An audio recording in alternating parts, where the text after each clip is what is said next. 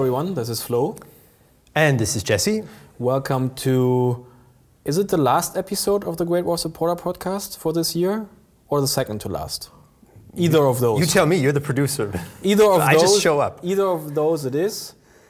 So it's, it's almost snowing outside. It's almost Christmas. What better time to sit down and talk about history? I thought you were going to say talk about Hitler, but okay. Yeah, okay. We are going to talk about Hitler. Or more generally, we're going to talk about German politics 1919. That's how we started the year. That was our first Great War 1919 episode. Uh, the uh, so-called Spartakist Rising. Some some fans have criticized that we used that because it's it, it, they said it's a propaganda term. I'm not really sure, but that's how it's. Co- I mean, it's that's always a bit of a thing. It's like you know, we, we need to work in terms of search engines as well. Like, is what is the term people are going to look for, and we need to kind of call the video that, rather than use the most neutral current ter- historical term. That's a bit of a balancing act. The vagaries of uh, doing history on YouTube. But Yeah. yeah, so we're kind of bookending. The Hitler episode is not the final episode for the year, but it's it's pretty close. So it's kind of a German bookends to 1919.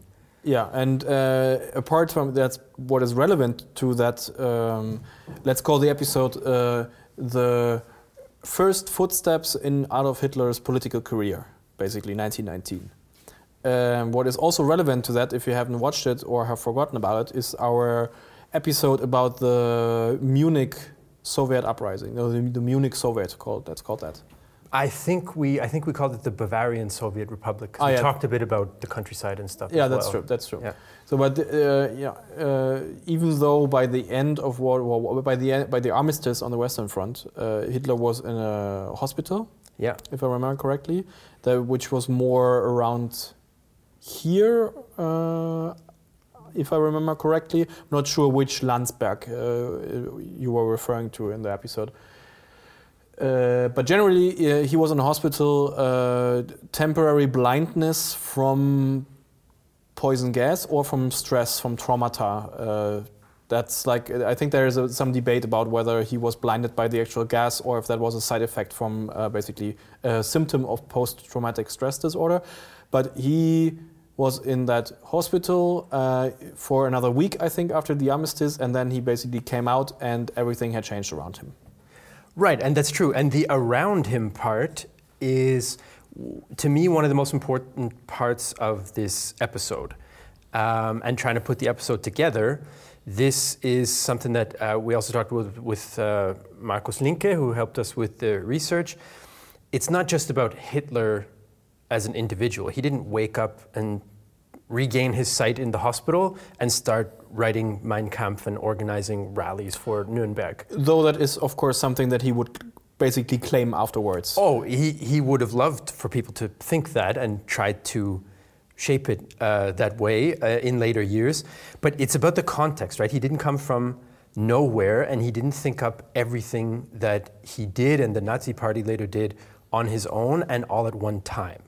And I think if we're trying to understand Hitler um, and all the debates around him, including the infamous debate about socialism versus uh, fascism and so on, it's important to kind of try to parse out the different building blocks that go into creating the Hitler that is such a dominant individual historical figure. I mean, he was shaped quite a lot by his early years in Vienna, which is not something that we could fit really into this episode for 1919, but I thought it's really interesting. There's a great book called Hitler's Wien, Hitler's Vienna. Um, and it talks. Because he was Austrian. yes, he was Austrian, of course, yes. It's something that sometimes gets swept under the rug, but he was Austrian. Yes, he was Austrian and he spent several years in Vienna. Uh, you know, he got rejected from the art school in, in Vienna and so on. But he spent several years in Vienna and he, so goes the argument of this, uh, of this book, was influenced by Viennese politics at the time. So there were a couple of important trends in Viennese politics, one of them being uh, anti Semitism as a political tool. The longtime mayor of Vienna, uh, Richard Lueger, used it quite a lot. Um, he even has this very famous quote sort of encapsulating how he used it as a political tool. He said, Wer Judes bestimmt i, which basically means I decide who's a Jew. And then in brackets, you know, for political purposes, Yeah. right? So uh, this was an environment that uh, Hitler absorbed in the in the coffee houses of Vienna. I spent a lot of time there, and there was another grouping. We, we went to uh, your cafe recently when, when I visited Vienna. Uh, it's let's just say it's a cafe called uh, Zur Monarchie, Café Monarchie. Café yeah. Monarchie, and it was plastered with Franz Josef paintings. It's wall to wall Franz Josef. Uh, yeah, so if you if that's your thing, when you're in Vienna, look it up. And if you can't get enough whiskers and old school uniforms, that's that's the place to go. Um, but yeah, what I wanted to add about the the Viennese uh, aspect of Hitler's kind of genesis, as a prequel to this episode, let's say, um, there was a radical nationalist group called uh, the Schönerianer. Georg Schönerer was this politician.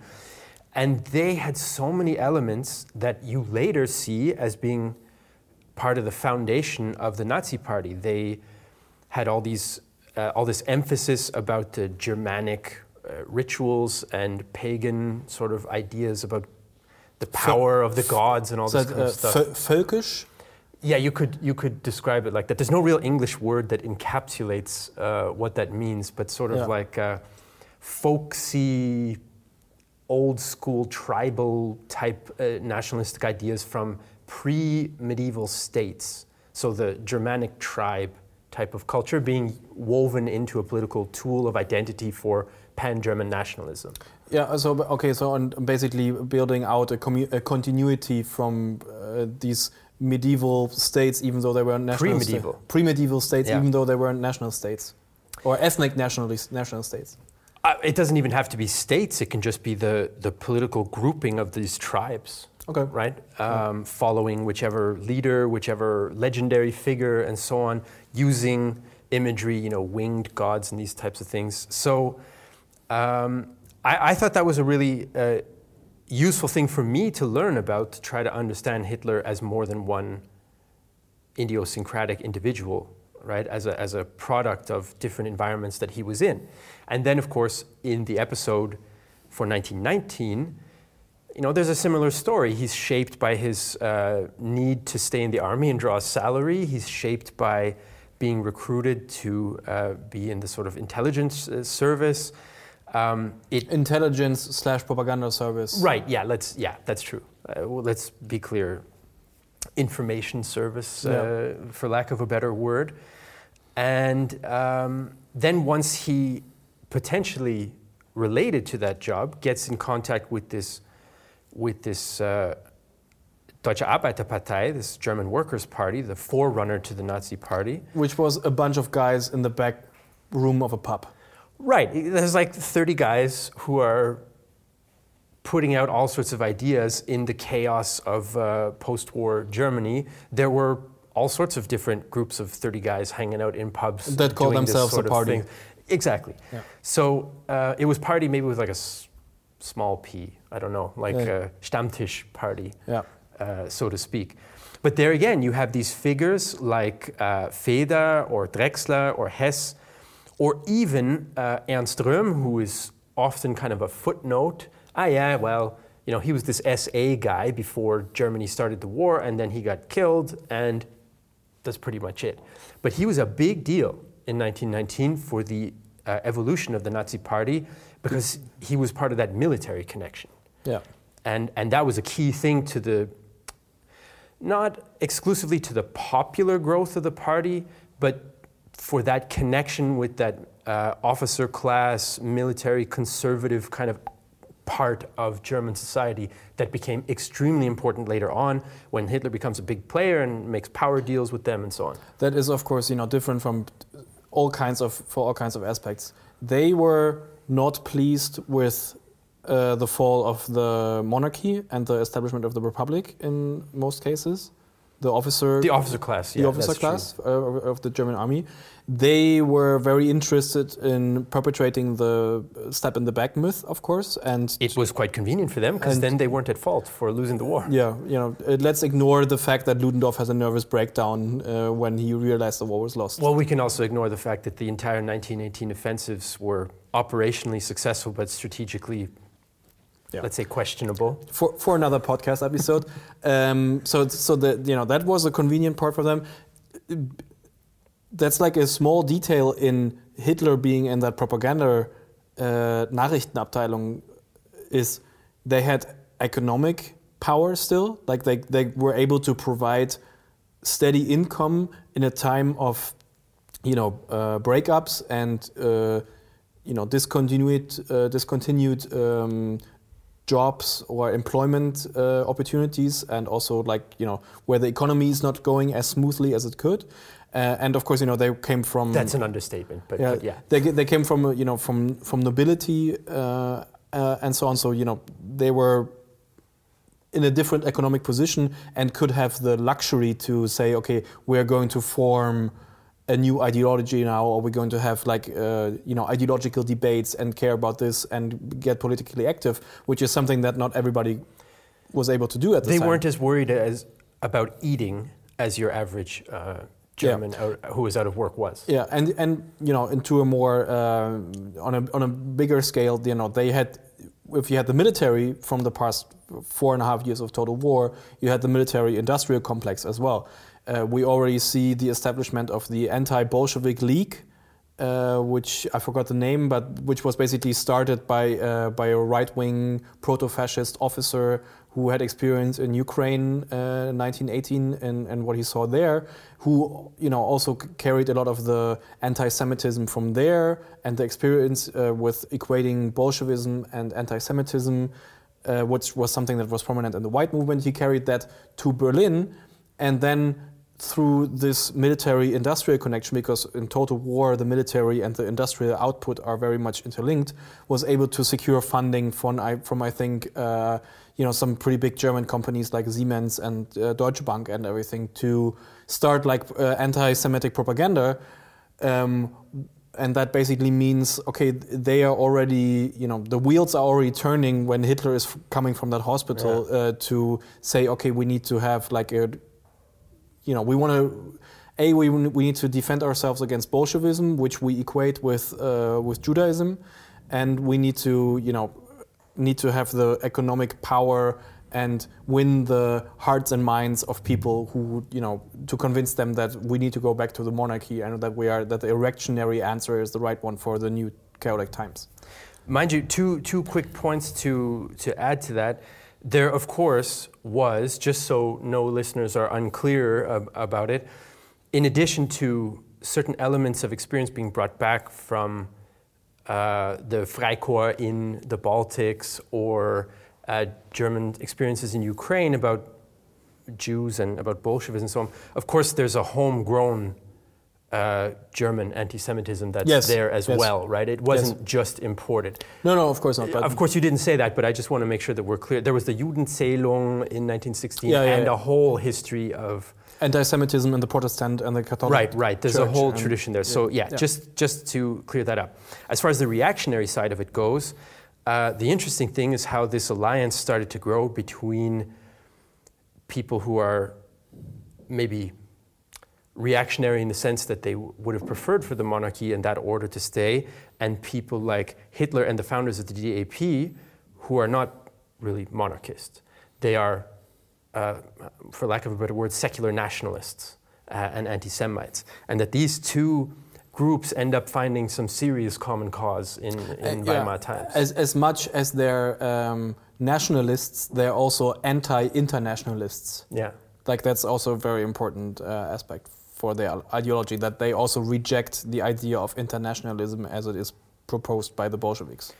Yeah, also because they associate that with, with you know Jewish cosmopolitanism and so Yeah, on, yeah. right? So if if a, a Jew is a socialist, then that fits the the Feindbild I was going to say, the sort of idea of the enemy.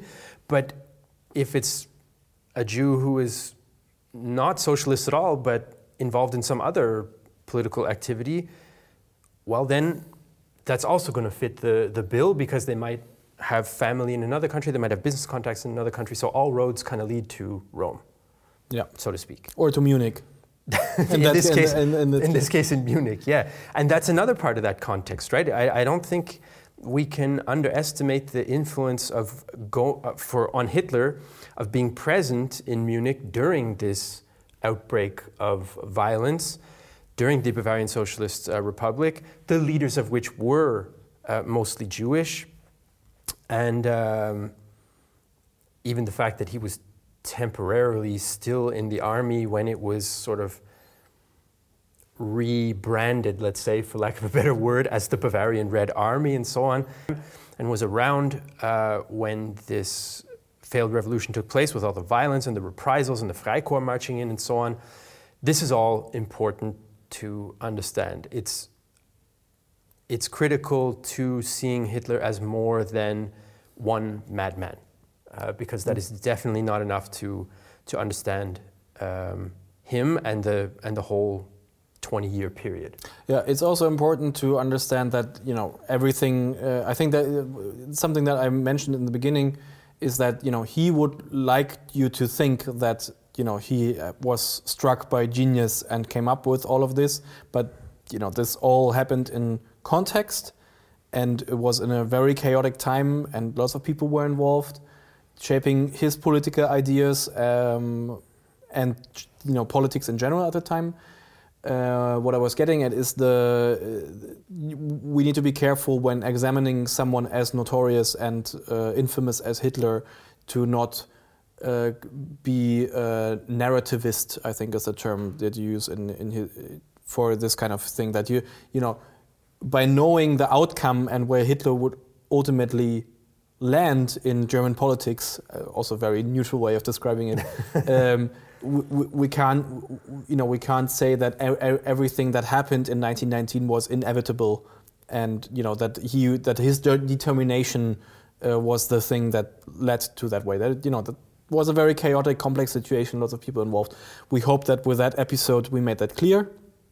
Um, there will be another episode on German politics very soon because there is a coup d'etat, coming, an attempted coup d'etat where Hitler is involved and a certain Erich Ludendorff, which we also just mentioned, is going to be involved. Uh, we're working on that. And one final thought I, I wanted to give is we have a Patreon question that is also on our list from uh, Joseph uh, Donu. Is Donohue is how I would pronounce that? D O N O H U E. D O I probably- H I- Donahue, maybe no. Is it? Let me see. Is it as simple as Donahue? Is that I, I, Irish? I would go for Donahue as the Irish okay, pronunciation. one yeah. of the two, but it's it's a question from Joseph.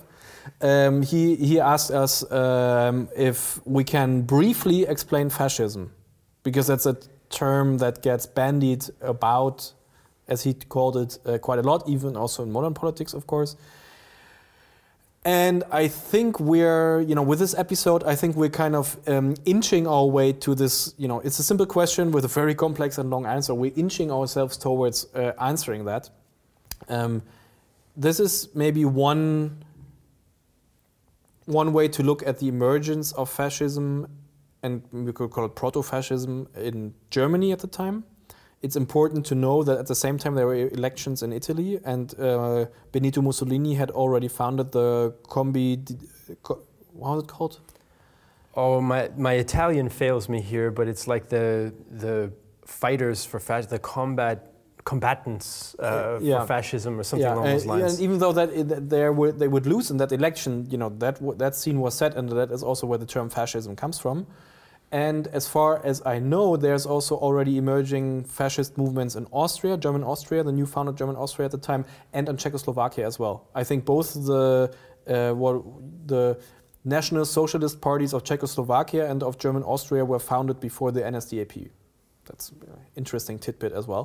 So the wheels are turning on that front too, and I think in 1920 we will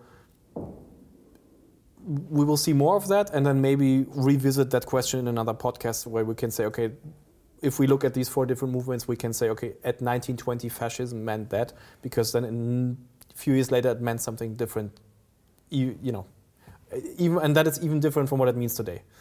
That's like also kind of a bit of a problem of defining these things or- even explaining them briefly. It is a minefield.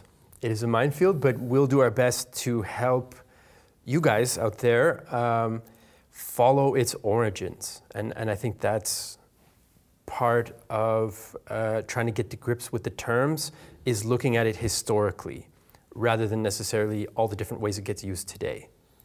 Yes. Um, we won't have an expert interview this week, sadly. But speaking of Patreon, we have another Patreon question that you did some research for. This one is coming from Jack Sharp. And it's How did the Armenian genocide impact the peace negotiations between the Allies and the Ottoman Empire? Were the Allies more harsh on the Ottomans due to it? Or did the Allies not really care about the Armenians and what happened to them? All right. Yes, I did some research on this. Um, not only for this question, but as a part of the Caucasus episode that we did, I had to read a bit about Armenia more uh, in depth.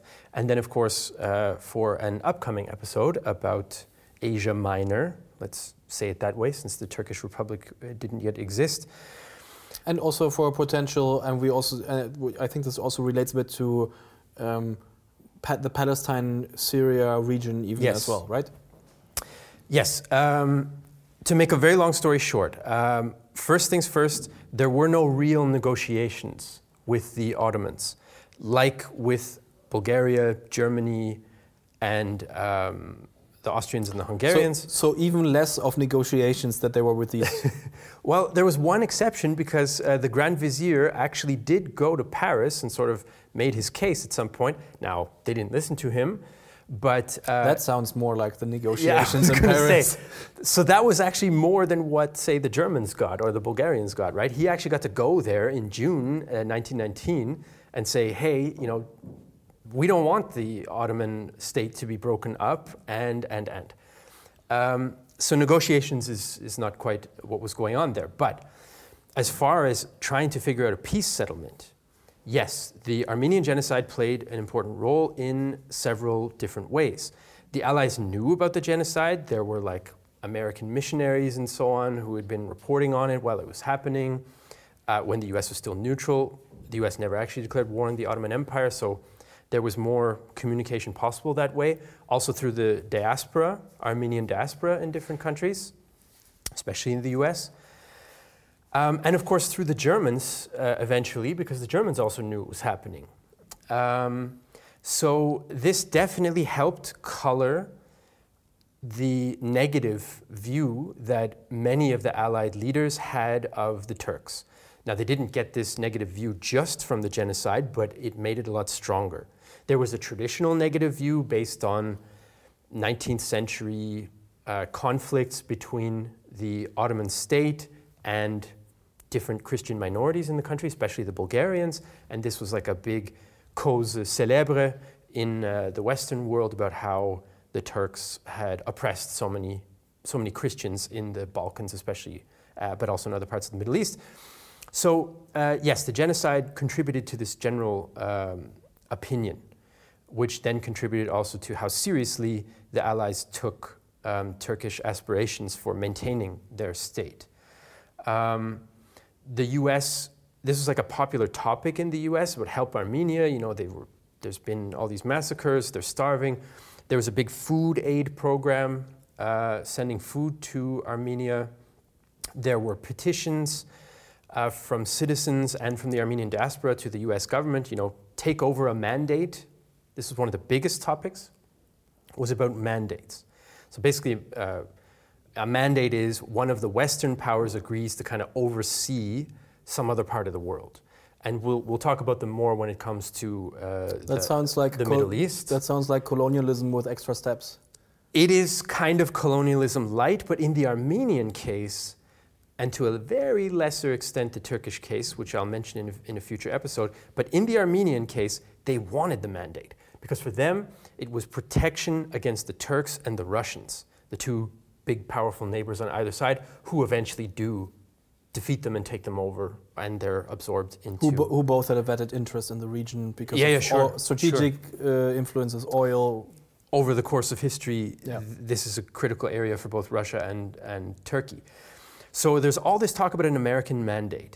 Uh, the other Allied leaders want the US to take over this mandate, and Wilson proposes an Armenian state that is quite large, that incorporates a lot of what is today northeastern uh, Turkey, which Armenians would consider Western Armenia. That's like the region around Erzurum. Yeah, and Kars and so on.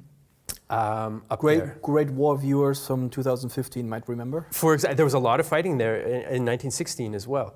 So uh, this proposed Armenia, which was talked about and talked about, and uh, eventually they attempted to create it at the Treaty of Sèvres in summer 1920, but I won't get too far into that. As you may know, it didn't work out. But this mandate was talked about a lot, and the other Allied leaders wanted the US to take over that mandate. Uh, Wilson was sort of, in principle, fine with the idea, but he knew that the US Senate and population were just not into it, so to speak. And the more time went by without a peace treaty with the Ottomans, the more the Allies all disengaged, but uh, in particular the US. From generally European affairs. From international affairs, yeah. Um, the U.S. is sort of going towards, you know, this uh, is- isolationism, right? Um, now, there were other involvements, like the other powers. It's not like they didn't care as much about the Armenians as uh, the U.S. There was a bit less domestic pressure, but like the French and Armenians fought together in Cilicia, uh, for example. Um, there, like the Armenian troops were kind of working in tandem with the French troops uh, in those regions. In 1918, the British also worked with the Armenians in Baku when they went and occupied Baku Uh, for that a was short time. That, was the so-called Dunster Force mission. Exactly, exactly. So uh, the Armenians were, were on everybody's radar in, in a fairly significant way, actually, in particular in the US. Um, but Realpolitik intervened, uh, I guess, uh, for lack of a better word. And in the end, other than food aid, nothing long term of long term significance was done.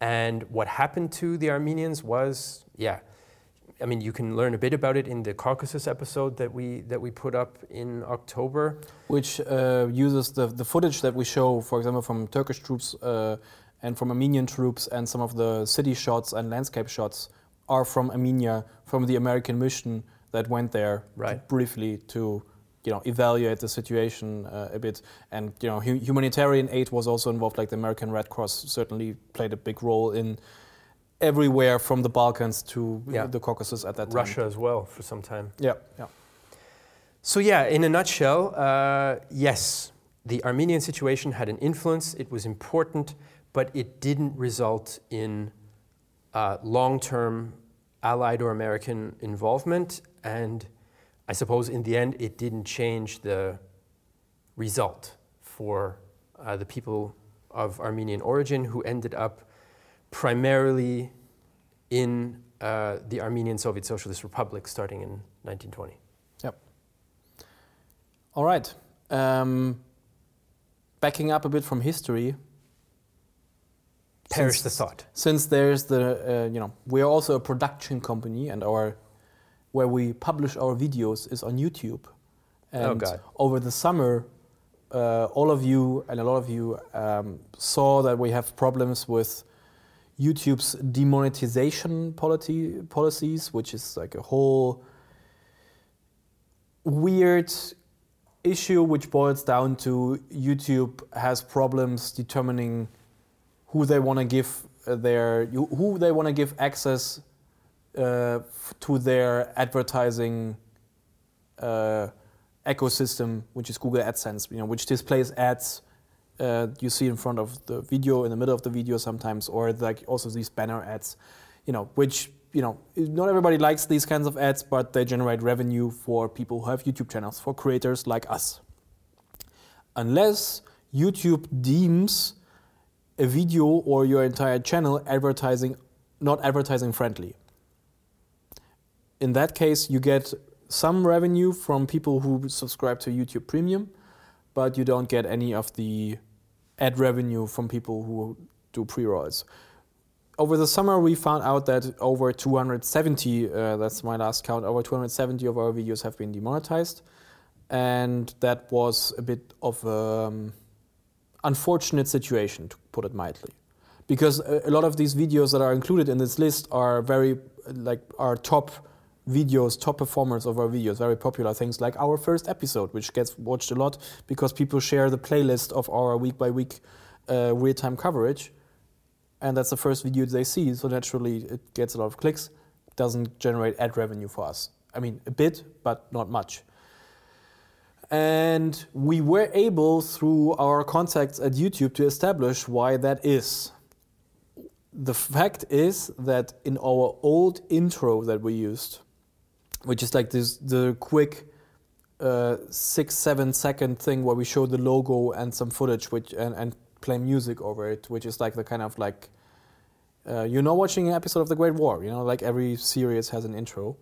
Um, you can see in one of the historic uh, film scenes that we use in that intro you can see dead bodies. Imagine. In a from war, a war. From a war yeah it's very um, you know very much guaranteed that that will happen. And also, it's important to say that in 2014, when we uploaded these episodes, there were no guidelines that forbid this kind of thing.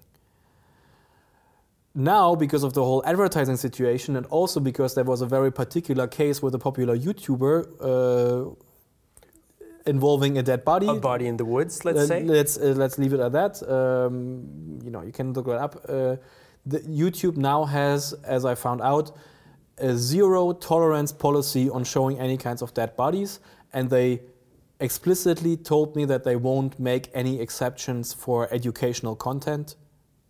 And you know, uh, which for me also means that they, they I, I think they don't want to go through the hassle of value uh, evaluate what is educational content or not, because that's an editorial decision, and that's I think something that the algorithm's not smart enough to make that judgment call. Exactly, yet. and if they would put a human uh, in front of that to make that decision, I mean, they have these reviewers, manual reviewers who do that as well.